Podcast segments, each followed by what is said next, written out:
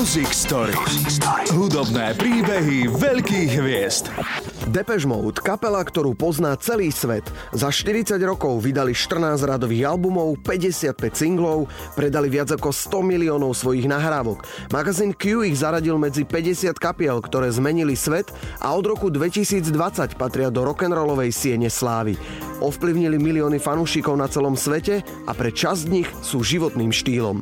Moje meno je Andrej Kratochvíl a spolu s Jurajom Čurným vás prevedieme históriou jednej z najväčších hudobných skupín. Za spoluprácu ďakujem portálu Depeche.sk za cenné informácie prvej časti podcastu sme sa venovali kariére skupiny od jej úplného začiatku až do roku 1988, kedy Depeche Mode už bez pochyb patrili k najpopulárnejším kapelám vtedajšej doby. Už počas posledného turné sa v kapele začala naplno prejavovať ponorka, jednotliví členovia sa nevedeli vystať, nemali spoločné šatne, jazdili na koncerty separátnymi autami, konzumovali nadmerne alkohol, brali drogy, navštevovali večierky a užívali si život rock'n'rollových hviezd. Po koncertnom turné Music for the Masses Tour a vydaní koncertného filmu 101 sa cesty jednotlivých členov rozišli. Dave sa presťahoval do LA, venoval sa manželke Joanne a synovi Jackovi. Martin sa stal otcom cery Vivalí a rovnako Fletch sa venoval primárne rodine. Alan Wilder vyhlásil, že nenávidí koncertovanie a obdiv fanúšikov už pre neho vôbec nič neznamená. Začal sa opäť venovať svojmu bočnému projektu Recoil. Martin nahral svoje obľúbené cover verzie a vydal EP Counterfight a o plánoch Depeche Mode sa nehovorilo vôbec nič. Otvorene sa tak začal začalo špekulovať o konci skupiny. To, čo sa stalo, alebo to, čo hrozilo Depeche Mode, sa stalo Beatles. Tí chalani boli spolu častejšie ako so svojimi rodinami medzi sebou a to po určitom čase e, sa tento model vyčerpá. Jednoducho, ty chceš od života možno aj niečo iného, ako za stále stretávať, stále robiť to isté. S každým vekom prichádzajú iné očakávanie, čo chceš od života. Častokrát sa stane, že ten, e, tá intenzívna spolupráca a aj to intenzívne kamarátstvo jednoducho vyprchá, ako skončil sa ten čas. Depeche Mode E, neskôr prežili svoju klinickú smrť, o tom si budeme hovoriť, uh-huh. ale je logické, keď si zoberieš, že Beatles e, prerazili v roku 1962 a v roku 1969 sa tí štyria naposledy videli spoločne. Naposledy boli spolu, keď fotili fotky v rámci promák albumu Abbey Road. Nikdy potom už sa oni štyria spolu nestretli. No a to isté hrozilo aj Depeche Mode, keď si zoberieš, že od roku 1982 takmer každý rok vydávali album. Potom už prešli na tie dlhšie e, periódy a urobili veľmi dobre. Mm-hmm. Tam reálne hrozilo, že keď je úspech, tak aj niektoré nevyriešené problémy neriešiš, pretože ich prebije niečo, čo má podstatne väčší, väčší dopad na teba z hľadiska pozitivity. Ale stačí, že niečo nezafunguje a potom ten potlačaný problém v rámci medziludských vzťahov, v rámci fungovania kapely e, ti zrazu nabopnajú do neriešiteľných e, situácií. No a tam proste sa stalo to, čo sa muselo stať. Andy Fletcher pochopil, že z hudobného hľadiska naozaj nemá žiaden prínos pre kapelu a mal z toho mindrak, že Prečo on je členom kapely, kde nenahral, nenaspieval a nevymyslel ani notu. Martin Gore e, mal mindrak z toho, že on nie je ten frontman ako David Gehen hoci podvedome možno niekedy chcel byť tým, ktorý ovláda takto masy a nikdy sa mu to nepodarí, pretože on jednoducho nie je ten typ. On vždy bude tým ten krehký. David Gehen mal mindrak z toho, že žiaden hit nezložil, že naozaj až po x rokoch neskôr dokázal, že vie takisto urobiť zaujímavé pesničky, aj keď samozrejme ich nikdy nebude toľko, ako ich napísal Martin. No a Alan Wilder mal podľa mňa takisto veľmi oprávnený pocit, že on si to musí celé oddrieť ako v tom štúdiu. Musí vytvoriť ten konečný tvár tej pesničky. Aj tak je braný, keďže prišiel ako posledný, ako naozaj ten štvrtý do počtu a muselo ho to nejakým spôsobom štvať. A zrejme tým, ako už e, David Gehen e, počas obdobia Songs of Devotion proste úplne ustrelil e, v rámci fungovania normálnosti a takisto Martin Gore začal nezriadene piť a inak sa nejakým spôsobom dopovať. Andy Fletcher už naplno priznal všetky svoje depresie a neváhal sa zveriť do rúk aj príslušných doktorských profesí, mm-hmm. tak on musel mať pocit, že je tam jediný normálny a že už mu to nestojí za to jednoducho. Mm-hmm. Ale našťastie, kým toto nastalo, tak ešte vyprodukovali tie dva skvelé albumy, či už Violet alebo Songs of Fade and Devotion. V septembri 1989 sa všetky čierne myšlienky o konci kapely rozplynuli. Depeche Mode vydali single Personal Jesus. Niekoľko novín a časopisov odmietlo uverejniť inzerciu na propagáciu a podporu predaja tohto singla a členovia boli obvinení z rúhania sa Bohu.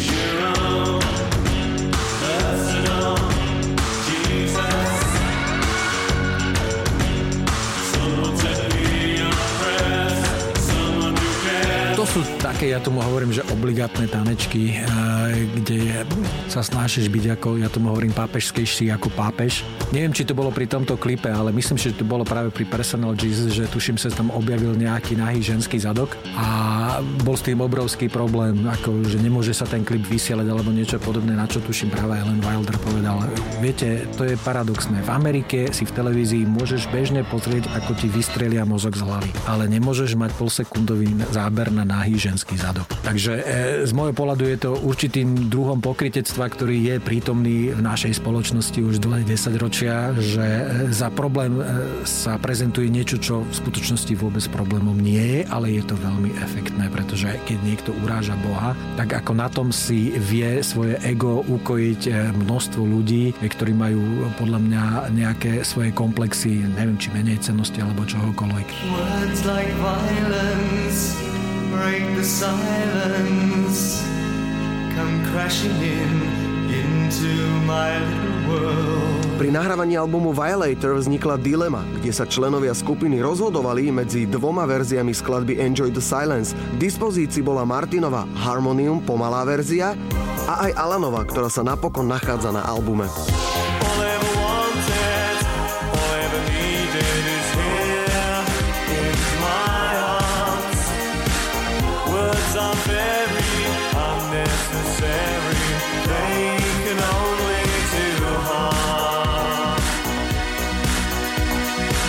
To bolo prvýkrát, kedy už Alan aj po- požiadal Martina, aby mu posielal demo verzie tých pesničiek v tej najzákladnejšej podobe. To znamená, aby už e, nejakým spôsobom nepredznamenával, ako tá pesnička má vo finále vyzerať a to sa stalo aj v prípade Enjoy the Silence. To znamená, že tam bola tá základná melódia, ktorú on zahral na to harmonium, ale Ellen podvedome a fantastickým spôsobom cítil, že tej pesničke by sa hodilo rýchlejšie tempo a keď tam potom na naozaj ešte aj Martin tam dohodil ten svoj gitarový ako nejaký základný riff do toho, zrazu, sto, zrazu to stalo úplne inú podobu. Aj David Gehen bol šokovaný z toho, že ako rýchlo, ako skvele na tú pesničku naspieval v podstate na jeden z tých prvých pokusov.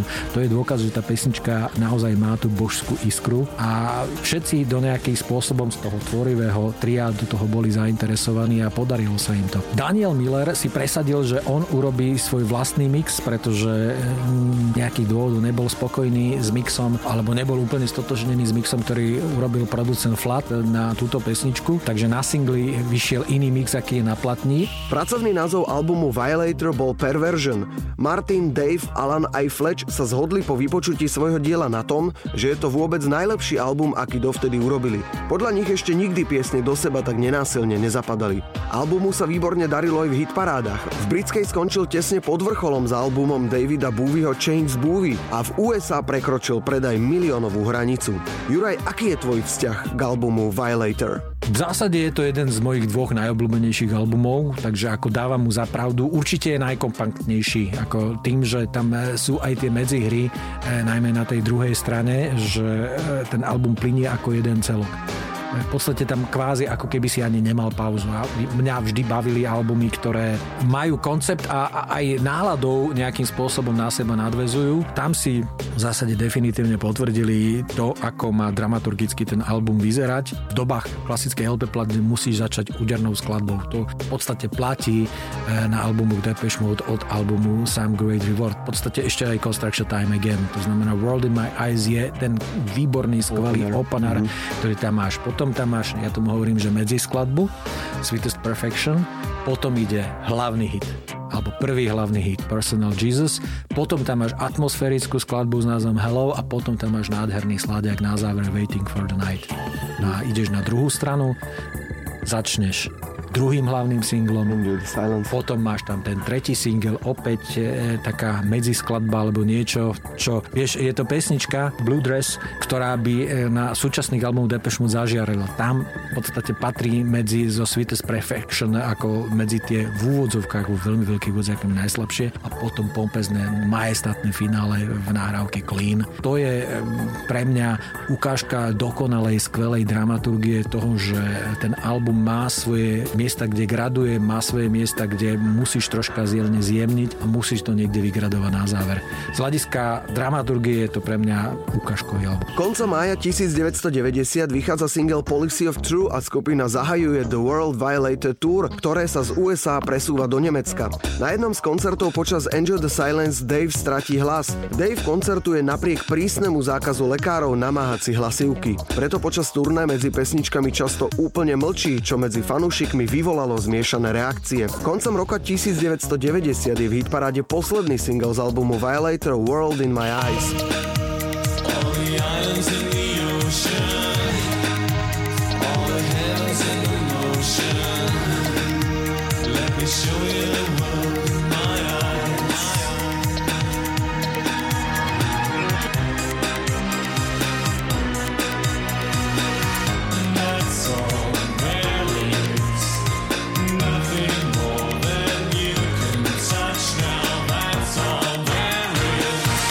získava cenu od časopisu Billboard v kategórii Najlepší moderný rokový interpret. Na žiadny z koncertov nebol povolený vstup novinárom, nakoľko skupina ich nemala v oblúbe. Depeche Mode boli na vrchole úspechu a iba v Nemecku ich videlo viac ako 150 tisíc fanúšikov. Po každom koncerte malo niekoľko desiatok z nich šťastie a mohli sa s členmi porozprávať. Skupina chcela naďalej udržiavať blízky kontakt s publikom.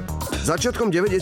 rokov bolo okolo skupiny ticho. V roku 1992 sa začalo s prípravou prípravou nového albumu. Na prvom stretnutí skupiny všetkých šokoval výzor Davea Gahana, ktorý bol vychudnutý s dlhými vlasmi a celý potetovaný. Zámerom Davea bolo vytvoriť si nábožensko-masochistický imič. Jeho život bol komplet hore nohami, striedavo žil v LA a Londýne, opustil svoju ženu Joannu a syna Jacka a začal žiť život skutočnej rokovej hviezdy so všetkým, čo k tomu patrí.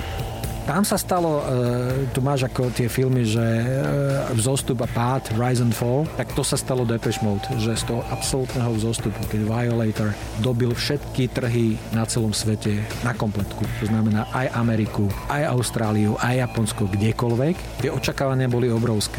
A čo sa medzi tým stalo? Medzi tým prišla vlna grunge. David Gehen v podstate nezvládol tú slavu, ktorá prišla e, s Violatorom a následným turné.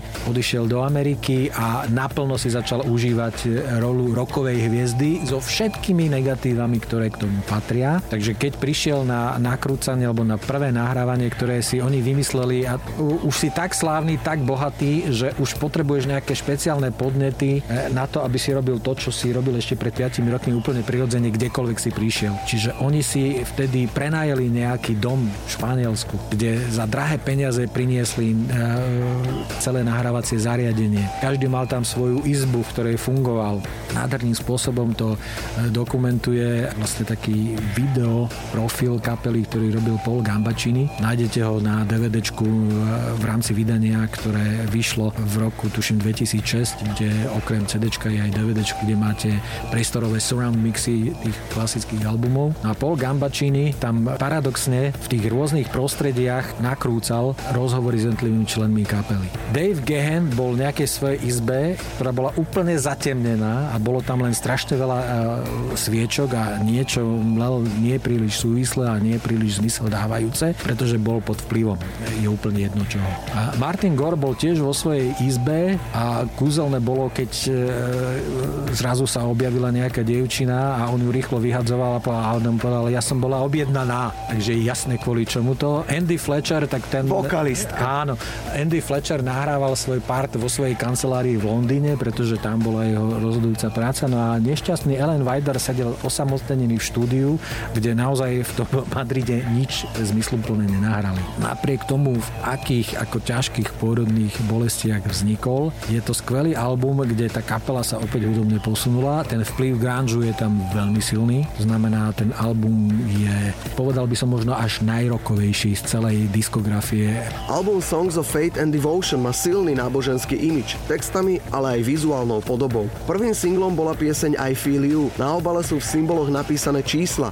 Každý symbol predstavuje jedného člena kapely a v každom rohu je dátum jeho narodenia. just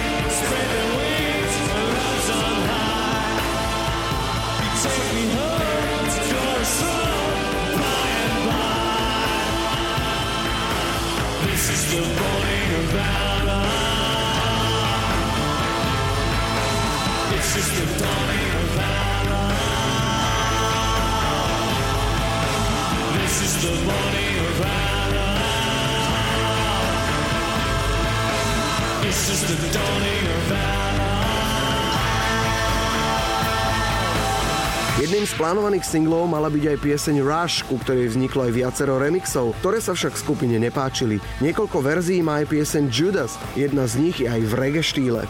Dave Gahan sa predstavil v Ježišovom prevedení, dlhé vlasy, vychudnuté telo, krátka briadka a vystúpené lícne kosti. Bol potetovaný na pažiach, chrbáte aj hornej časti tela. Úspech skupiny mu úplne pomotal hlavu a stratil tak kontrolu nad vlastným životom. Bol neustále pod vplyvom drog a dokonca sa druhýkrát aj oženil. Album Songs of Fate and Devotion vyšiel v marci 1993. Piesne majú cirkevný podtext o nedokonalosti života, cesty k poznávaniu Boha a viery, ale dôležitú úlohu zohráva sex, homosexualita, sadomasochistické hry a samozrejme drogy. Martin priznal, že všetky texty sú obrazom jeho fantázie. V porovnaní s reálnym životom jeho fantázia nepozná tabu a ako povedal pri písaní textov prišiel na to, aký chorý jeho mozog vôbec je. V zásade tam si e, vždycky kladeš, dostaneš sa na vrchol ale čo ďalej? Čo môže byť ešte väčšie, silnejšie, úspešnejšie ako Violator? Si, ty stojíš pred absolútne kruciálnou otázku, že kadeľ ďalej. No tam, ale to je záležitosť primárne podľa mňa Martina Gora, ktorý je autorom toho repertoáru, to znamená aj tých textov, aj celej tej. A Anton Corbin, ktorý vymyslel celú tú vizualitu, to znamená primárne v klipe Walking in My Shoes, to znamená odkazy na stredovek, odkazy na obrazy Hieronima Boša a podobne. Vlastne celé tie dejiny, konec koncov to, že niečo s náboženstvom mala kapela spoločné s výnimkou Davea Gehena, ktorý sa k tomu prikmotril potom už v role toho Mesiáša, ktorý dokáže e, uzdravovať davy a podobne.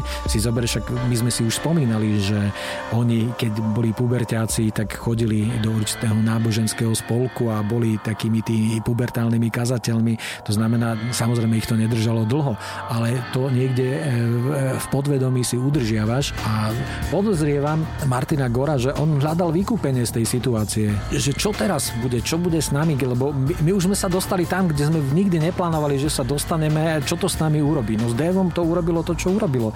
V podstate ten fenomenálny úspech albumu Violator a aj e, toho turné, ktoré spomenul, tú kapelu nejakým spôsobom rozložilo. Čiže to bol ten atomom Rise and Fall, to znamená zostup a pád. A to zažili v priebehu troch rokov. Úplne dokonale to bolo vlastne ten záver toho turné, toho už zbytočne nadstavovaného turné turné, kedy ešte urobili 50 alebo koľko mm-hmm. koncertov v Amerike, kde už to bolo s podstatne zjednodušenou scénou, ale oni už naozaj mleli z posledného a ako sa hovorí, že každý chodil svojim autom, bývali na svojom poschodí, nestretávali sa nikde len na podiu. To je jednoznačný dôkaz toho, že e, ten vzťah v tejto podobe bol absolútne neudržateľný a nie je pre mňa prekvapením, že prvý, ktorý to nevydržal, bol Alan Wilder. Skupina počas nahrávania uskutočňovala početné večierky a spoznávala kluby a nočný život. V Hamburgu sa na konci nahrávania albumu uskutočnila veľká party, na ktorej bola aj ex-kolega Vince Clark. O blaho skupiny sa starali kuchári, rôzni asistenti, nechali si letecky prepravovať všetko vybavenie, medzi tým aj starý kostolný orgán. Aby zmiatli fanúšikov, auta s britskými ešpezetkami parkovali pred štúdiom v časoch, kedy členovia skupiny chodili do klubov. Juraj, podľa teba bol album Songs of Fate and Devotion znovu zrodenie alebo skôr smrť Depeche Mode? Svojím spôsobom to bola smrť. Ja tomu hovorím, vieš, že smrť na pódiu, ako sa hovorí. Že vidíš, tá kapela uh, už ide do finále, že je, je, je to tá finálovka, ale je úžasná, ide s nej obrovská energia, obrovská emotivita alebo niečo podobné, ale to až zo spätného pohľadu. Vidíš, že tá kapela je na konci. Že potom to už sa nedá ísť ďalej, lebo jedne, že by sa postrelali navzájom na pódiu a to si myslím, že si nikto neželal. Čiže s môjim pohľadom to bola nádherné finále, proste v úvodzovkách potopenie toho Titaniku so všetkými fanfárami, ktoré k tomu patria a s následkami na ich vzájomných vzťahoch a na tom, ako kapela potom začala fungovať, pretože e, začala fungovať úplne iným a jediným možným spôsobom, keď sa skončilo celé to šialenstvo okolo Songs of Fame and Devotion. Po vydaní albumu skupina vyrazila na Devotional Tour, ktoré trvalo viac ako rok. Skupina bola neustále ponorená do drog, alkoholu a boli na pokraji rozpadu. Na koncerty si privzali ako predkapelu Primal Scream, čo Davea Gahana stalo takmer život. Na turné bol napokon prítomný aj psychiatr. Andy Fletcher pocitoval následky stresu už pri nahrávaní albumu a počas turné sa to ešte zhoršilo. V lete 1994 skolaboval a skupina turné musela dokončiť bez neho. Konec turné bola nekonečná úľava pre všetkých.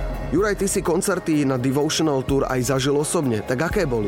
Boli v tej, nazvime to, tej prvej tretine, alebo možno prvej štvrtine, čiže nebol to ani prvý koncert, čiže už tá kapela vedela, ako to na tom pódiu bude fungovať v rámci všetkých tých eh, technických zložitostí, ktoré to turné malo. Napriek tomu v Budapešti som zaregistroval, že Martin mal nejaký technický problém, ktorý ja som nepostrehol, ale on ho mal, ale v tom zvuku alebo na tom obraze to nebolo. Čiže nie, tam bol naozaj Dave Gehen, to bol ten mesiaž, ktorý ono... A u, už tá úvodná scéna, vieš, že ty máš zatiahnuté pódium, idú tie blesky a do toho ide len tá silueta obrovská, tým, že si zozadu nasvietený. Mm-hmm. Ako, a ešte špeciálne tej pesničky Higher, ktorá sa úplne ideálne je zaujímavé, že na albume je na konci a to bola na začiatku. Tak to bolo niečo, čo tých ľudí podľa mňa vtiahlo a potom, keď sa roztvorilo a vidíš tam tých 9 obrazoviek, vidíš, že eh, Martin, Andy aj Alan sú ešte o v podstate dve poschodia vyššie od, e, že naozaj Dave mal pre seba celé pódium a on si ho užíval neuveriteľným spôsobom. Takže tie najlepšie momenty z toho Songs of Fame in Devotion si myslím, že je to najlepšie, čo Depeche Mode na koncertoch e, vytvorili. Tam sa dostali už na vrchol, tam sa dostali do úrovne, ktorú už sa nedá jednoducho prekonať. Man will survive the harshest conditions and stay alive through difficult decisions. So make up your mind for me. Walk the line for me. If you want my love, if you want my turné Devotional skupina vydala album Songs of Fate and Devotion Live. Živý album bol rovnako zoradený ako štúdiovka. Posledným singlom z albumu je pieseň In Your Room. Mnohým fanúšikom skladba pripomína akúsi rekapituláciu, akoby ohlasujúci zánik Depeche Mode.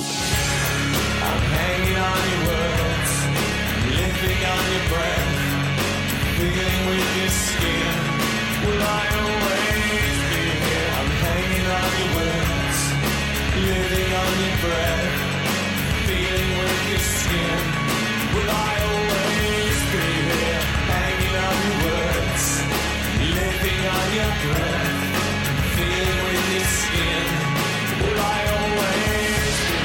S Daveom nechcel mať nikto nič spoločné, bol na kraji priepasti, do ktorej sa rútil. Dave bol posadnutý nastupujúcim americkým rokom a podriadil tomu úplne všetko. Intenzita žúrov bola obrovská. Skupina mala dokonca najatého človeka na výber dievčat pre ich potešenie. Niekoľko koncertov musel dokonca dospievať Martin, nakoľko Dave toho nebol schopný. Pravdepodobne najkatastrofálnejší koncert sa konal v americkom Massachusetts v lete 94, na ktorom sa Dave tackal po pódiu s flaškou v ruke a vyzeral ako troska. Poplietol texty niekoľkých skladieb, skočil z pódia do davu ľudí, ale skončil na protinárazovej bariére a skončil tak s dvoma zlomenými rebrami a vnútorným krvácaním. Kam prišiel, tam sa okolo neho krútili dievčatá a jedna z nich ho priviedla k heroínu a nepriamo aj ku klinickej smrti po predávkovaní zmesou kokainu a heroínu. Z Davea Gahana už nebol ten pekný chlapec z popovej skupiny, ale bol iba mŕtvola človeka, ktorý kedysi spieval. Bol na úplnom dne. Predávkovanie bolo takmer na dennom poriadku, dokonca mu jeden zo záchranárov dal prezivku Mačka, podľa neho sa snažil vyplýtvať si všetkých 9 životov. Dave si uvedomil, že má iba dve možnosti, skončiť s drogami alebo zomrieť. Nakoniec musel zomrieť, aby sa rozhodol prestať. Dave stal pred nebeskou alebo pekelnou bránou dvakrát. 17. augusta 1995 si podrezal žily kvôli neustálemu zúfalstvu a depresiám z drogovej závislosti. Druhýkrát to bolo 28. mája 96, kedy sa predávkoval speedballom, teda zmesou heroínu a kokainu a bol viac ako dve minúty v stave klinickej smrti. Odvtedy je čistý. Rok 1995 Alanovi Wilderovi zvyknutému na tvrdú prácu, vzťahy kapele už liezli poriadne na nervy. Krátko po skončení turné sa rozhodol Depeche Mode opustiť. V lete zvolal v Londýne stretnutie členov kapely a oznámil Martinovi a Andymu, že so skupinou už nevládze spolupracovať a odchádza. Daveovi túto informáciu iba odfaxoval, no na odpoveď čakal márne. Martin spomína, že si pomyslel, že toto je naozaj už definitívny rozpad kapely. Možno sa cítil nedocenený, ale podľa mňa jemu už prestal vyhovať ten spôsob fungovania. A to súviselo samozrejme aj s vekom, aj s rastúcimi príjmami, ktoré celé všetci, e, ktorí boli okolo Depeche Mode mali.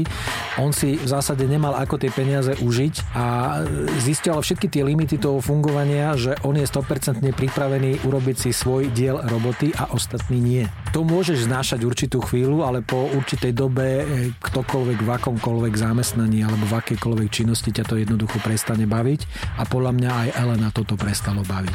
Že už nebol ochotný tolerovať čoraz horšie profesné správanie Davida, svojím spôsobom možno aj Martina. Predpokladám, že s Andy Fletcherom mali najmenej nejakých konfliktov, ale tiež jeho neuveriteľne iritovalo, že on si odrie 14 hodín v štúdiu, Andy príde na pol hodinu, hodí dve nejaké poznámky, ktoré možno sú aj k veci, ale po pol hodine odíde preč a on v tom štúdiu zostáva. Podľa mňa on si nejako logicky e, zdôvodnil, že už mu to nestojí za to, že tie príjmy, ktoré dovtedy mal a ktoré už nejakým spôsobom budú generované do budúcnosti, mu stačia na to, aby ako do tohto cirkusu už nejakým spôsobom nevliezol. Pretože podľa mňa to, čo videl u Davida, on možno aj predpokladal, že to jednoducho neprežije. Či už on fyzicky, alebo kapela ako taká, že už nebude schopná ako fungovania. Našťastie to sa nestalo, ale to, že Ellen už nebol súčasťou toho kolektívu, muselo preformatovať fungovanie tej kapely e, do iného módu a naozaj do módu, ktorý bol jediný možný, to znamená žiadne také, že album, turné, album, turné. Hlavné ponaučenie z posledného turné bolo, že si musia robiť prestávky. Oddychnúť si nielen od práce, ale aj od seba navzájom. Potrebujú aj slobodu a žiť si vlastným životom. Dave prestal brať drogy, Martin opäť nabral silu a Fletch s manželkou si dokonca otvorili reštauráciu. Alan odišiel a ostatní členovia stáli na kryžovatke a rozhodovali sa čo ďalej. Napokon sa rozhodli, že pôjdu ďalej aj bez Alana. Martin mal pocit, že zo seba už nedostane ani text, nakoľko cítil, že mu došla inšpirácia. Po celých týždňoch nahrávania mali hotovú iba jednu jedinú skladbu. Nahrávanie albumu zabralo celý rok a aj tak kapela nebola presvedčená, či ho vydajú ako celý album alebo iba ako EP. O turné na jeho podporu nebolo ani reči. To, že neurobili alb, turné k albumu Ultra, e, svedčí o ich, e, by som povedal, uvedomení si skutočnosti, že ad 1 nemajú Alana vedľa seba že ešte nevedeli, ako to urobia, tak urobili len zo pár maličkých vystúpení, ale takisto, že ani David sa necítil na to, aby urobil 100 koncertov, pretože on bol v počiatkoch svojej, nazvime to, abstinencie a nevedel, že čo to e, telo urobí. A čo bolo veľmi dôležité, museli si nájsť hudobného partnera, ktorý urobí Elenovú prácu. To znamená, tam aj o osudoch tých albumov rozhodlo to, aký človek sa k ním dostane a urobí tú Elenovú prácu. V prípade albumu Ultra to bol tým Simonon alias Bomb the Bass a myslím si, že sa mu podarilo veľmi dobré dielo. Paradoxne aj v prípade potom neskôr už, už, ten výkon pri tom ďalšom albume bol slabší alebo nejakým spôsobom už tá energia alebo tá jeho genialita sa už nedokázala presadiť tak silno alebo prejaviť tak silno v prípade ďalšieho albumu. Prvým singlom albumu Ultra bola piesem Barrel of a Gun.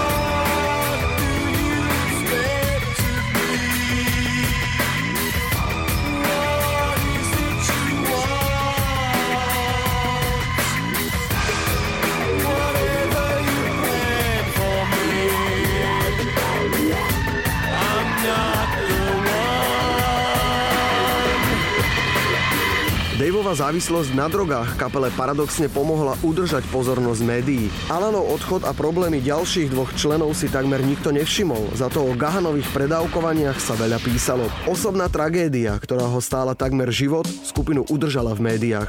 Album Ultra sa dostal v UK čarte na vrchol hitparády a obsahoval aj ďalšie úspešné single It's No Good a Useless.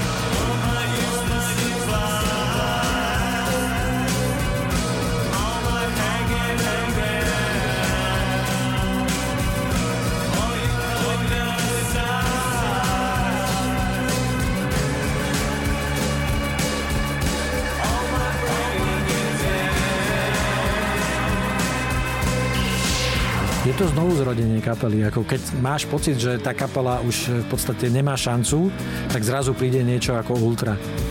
A Ja rozumiem tomu, že išlo okamžite na prvé miesto hitparád. Proste ľudia, ktorí x rokov vyrastali z Depeche Mode a prežívali s nimi práve ten veľký vzostup alebo niečo podobné a prežili aj vlastne ten pád, e, zrazu zistili, že tá kapela žije, funguje a je schopná vyprodukovať opäť. e, To súviselo trošku aj s tým, že ten hlavný formát už nebola LP platňa, ale CDčko. A LP platňa má svoje zákonitosti. Tam je veľmi dôležitá, akou skladbou začneš stranu A, akou skončíš stranu A, akou začneš stranu B, akou skončíš stranu B. Veľmi zaujímavé a silný album. Tam už je ale u mňa troška problém e, v tej e, dramaturgii. Tá dramaturgia už nie je tak silná, nie je tak kompaktná. Dave sa nesmel drog ani dotknúť a pravidelne musel odovzdávať vzorku moču a vyhýbal sa aj všetkému, čo ho k drogám dostalo. Sa vyjadrili, že na turné vyrazia, až budú všetci pripravení a nikam sa nechceli ponáhľať. Turné k doske Ultra napokon vôbec nebolo a skupina sa vydala na pódia až v roku 1998 na podporu výberovky singles 1986 až 98. Podporili ho aj novým singlom Only When I Lose Myself. It's only when I lose myself else